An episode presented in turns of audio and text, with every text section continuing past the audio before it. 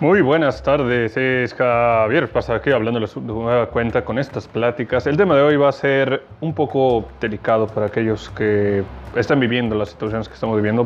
Principalmente la pandemia no ayuda mucho a pensamiento crítico, analítico, social que tenemos muchas personas.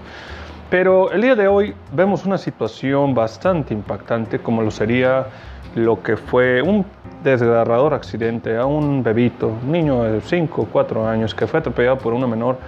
Pero como esas situaciones que últimamente están dando muchos arrancones el día de hoy en esta tierra bonita, me imagino que mucha gente dirán, ¿por qué es tan notable esta acción? Bueno, para entrar en contexto, ¿verdad? La situación fue de que una menor hace unas semanas atropelló a un bebito, un niño de 4 o 5 años en su hogar, y por ser menor, la morra estaba drogada, consumía marihuana. Entonces, muchas veces Muchas personas a lo largo del tiempo dicen que la legalidad de la marihuana es una opción muy viable para hacerla menos peligrosa. Pero también estás viendo gente, incluso menores de edad, que consumen estos estupefacientes con la mera idea de vivir una vida emocionante, una vida adrenalínica o simplemente un escape a la triste y dura realidad que muchas personas están afrontando. Los padres de esta víctima, desgraciadamente, ¿verdad? No tienen palabras para pensar cómo es que la justicia misma de esta tierra no hace algo para darle una lección a esta persona. Oh, es menor de edad, no sabía. ¿No sabía? Hay un dicho de que dime de qué, de qué presumes y te diré de qué careces. Quizás hay mucha gente que probablemente en sus aficiones o estupefacientes diga que la mota y el cigarro es la mejor manera de escapar. Pero una adicción nunca es buena consejera para las penas que el ser humano vive hoy en día. Claro está que mucha gente por esa cuestión de escapes busca desencarnar o desahogar penas.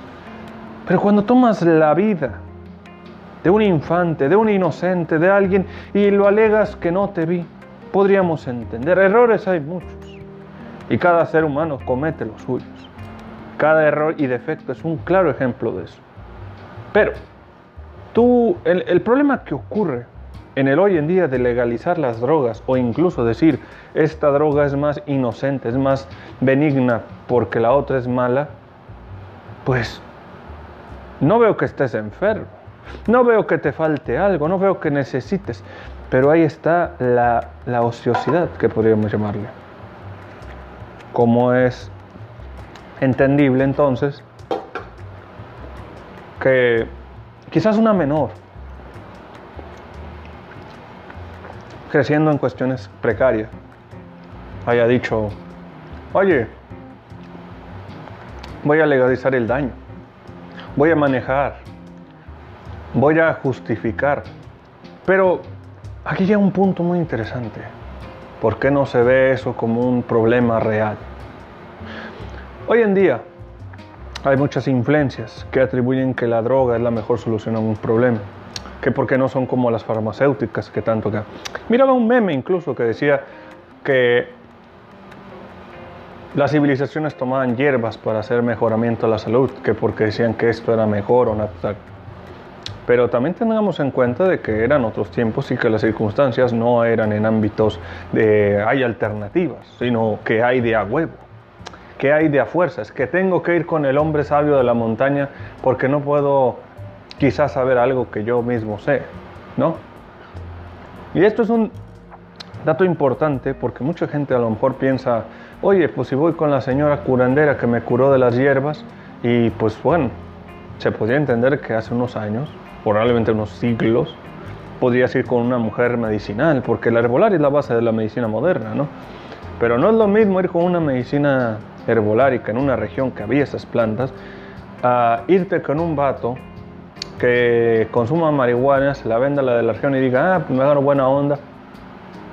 Y con eso vas a competir con la industria. Pero la industria tiene un procedimiento clínico, un procedimiento de inspección de calidad. No nomás, voy, voy a exponer más no sé qué. Situaciones que están viviendo hoy en día, porque mucha gente alega, oye, La marihuana es una solución muy viable. ¿Por qué es viable? Porque la puede consumir el público, pero un público adulto, no un menor. Ahora bien, hace rato hablaba con un compañero, Jorge, le mandó un saludo. mencionar esta situación. ¿Cuántos niños o niñas han nacido con alguna problemática por el flujo sanguíneo de la marihuana o alguna droga? Los niños que han nacido con adicciones instantáneas o susceptibles a la droga es porque ya estaban expuestos desde que sus madres o padres fueran adictos. Entonces los predestinaron a consumos altos de, drogas. Pero hay niños que con algún tratamiento o un seguimiento médico pueden ser productivos a la sociedad. ¿no? Pueden decir, ah, tengo mucha energía. Órale, al deporte, a la natación o coordinación activa mental. Pero si ahora estamos viendo de que la gente quiere legalizar la marihuana por el gusto de algunos cuantos, entonces ya eso es un problema. Un problema que puede afectarnos como sociedad, porque no estamos ni apoyando a la cultura o al deporte, pero sí al consumo de algunas series que justifiquen dicho modo de vida. Y no me meto mucho en eso porque cada quien sus elecciones es muy su vida. Pero tengamos en cuenta un factor en, en común. El que consuman ciertos estupefacientes, que incluso digan, no, me voy de carrerita, compa, voy a andar muy recio, ah, jugo porque mi compa es así. No es cierto. Ahorita se está viendo que hay una generación juvenil altamente descuadreada, desviada, podría decirse, o incluso descaminada a un punto exacto. ¿Por qué digo esto? Muchas veces la gente alega que la marihuana o la droga es la mejor solución a sus vidas.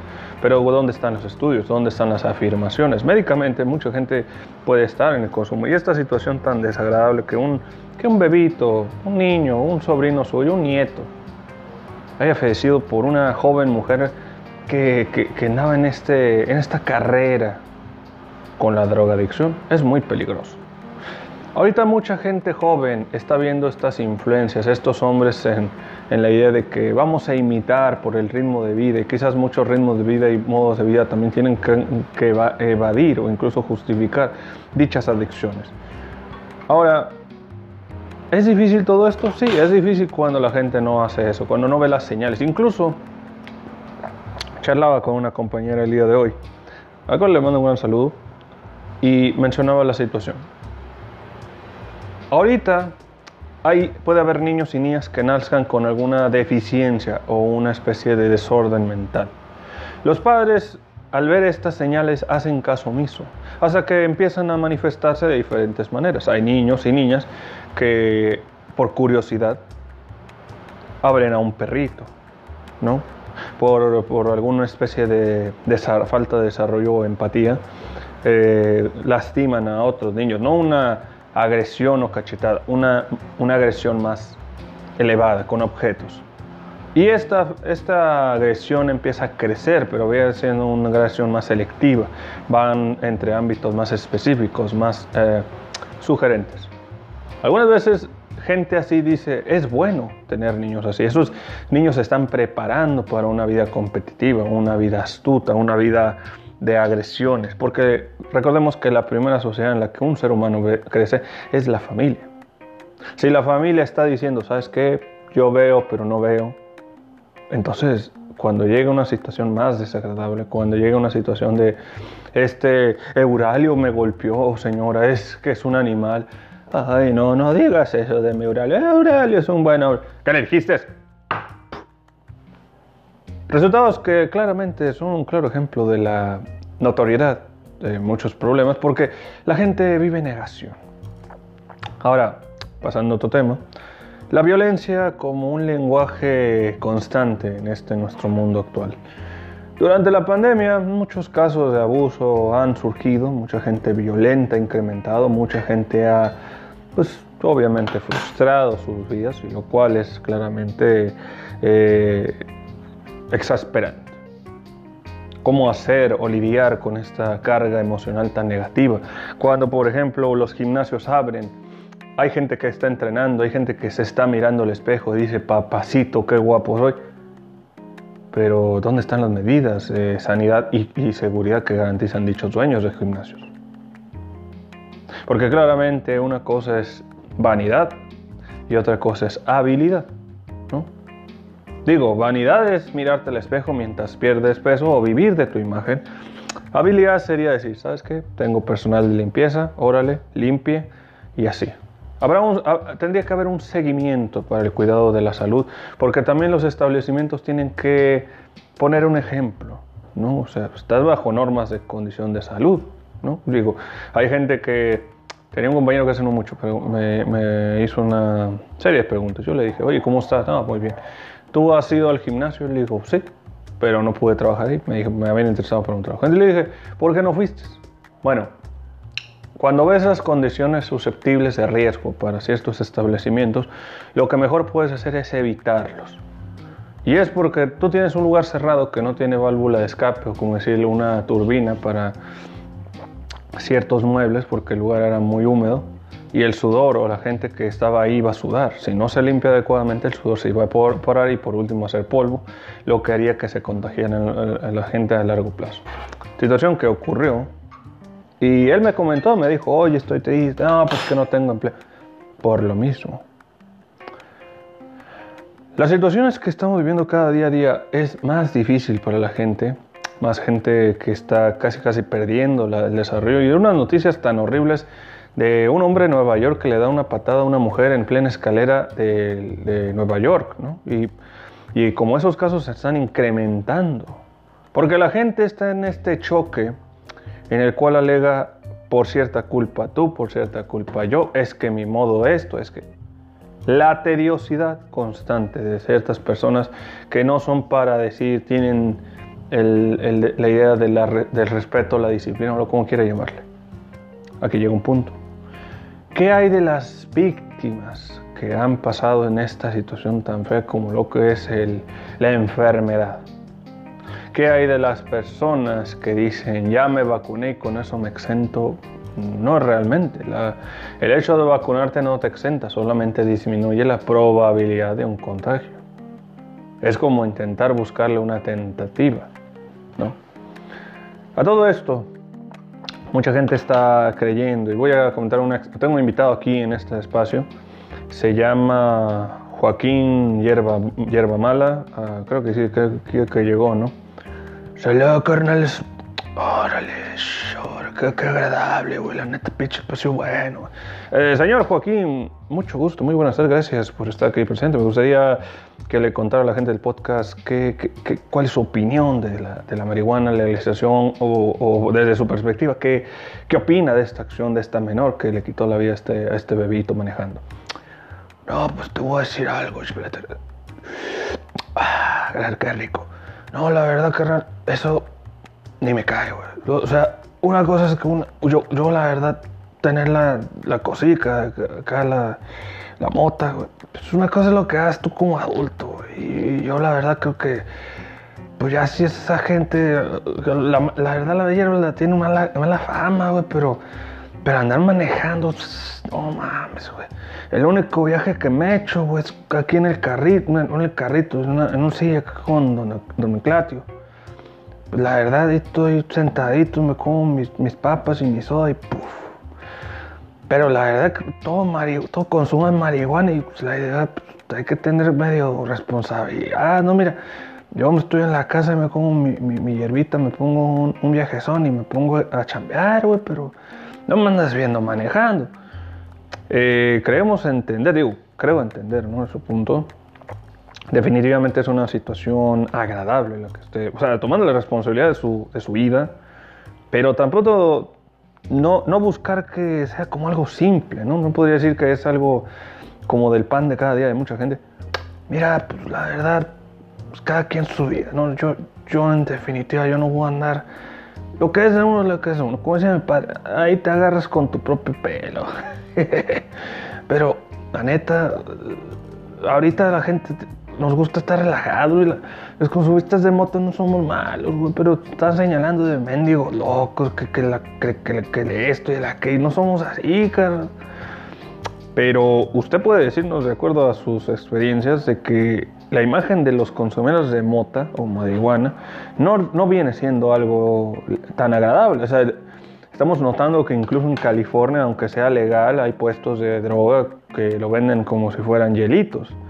Pero, ¿cuál es entonces la idea de una recuperación económica al, al cambio social y cultural de una zona que pues obviamente te puede tolerar, pero hasta qué punto? Pues es que creo, mira, cuando tú estás ahí consumiendo, es, es muy tu paz, no te relajas. Es, es algo así como decía mucha raza, es un placebo. Es un placebo porque es el vaporcito, no te tragas nada. Ya ahorita hay panecitos, chocolatitos, juguitos. Y ya está perdiendo mucho la diversidad del mercado. Bueno, está incrementando, pero no para la gente acá. Reláxese.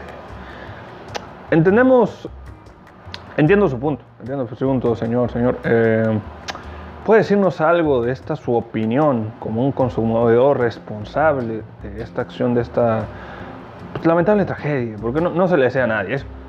Simón, mira, te voy a decir algo. El que tú consumas te da responsabilidad porque ahorita ve mucha morra, mucha morrita que dice, no, pues es que la hierbita.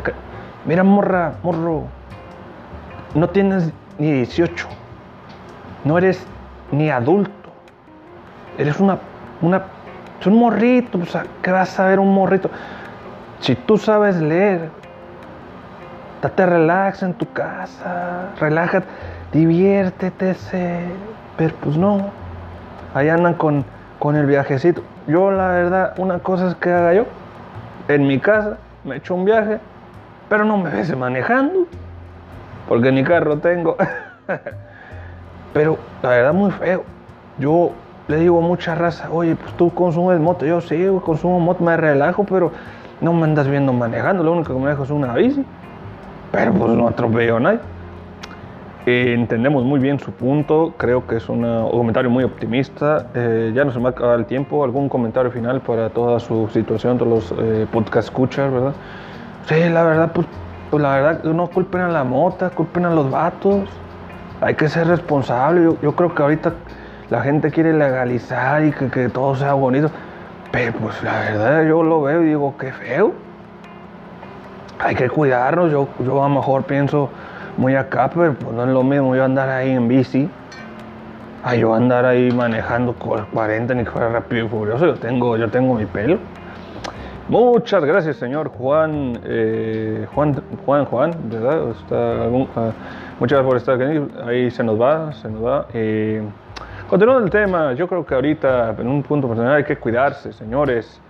Eh, la vacunación, ¿cómo ha funcionado? Ha funcionado bien, pero ahorita se están dando cuestiones entre, entre gente que todavía no comprendo, no entiendo cuál es, el, es la necesidad de de, salir si no es necesario, amontonarse si no es necesario. Quizás el miedo, la histeria o algún factor más que influye en el comportamiento humano actual. ¿Quién sabe? ¿Quién sabe lo que estamos enfrentando? Espero que estemos muy bien.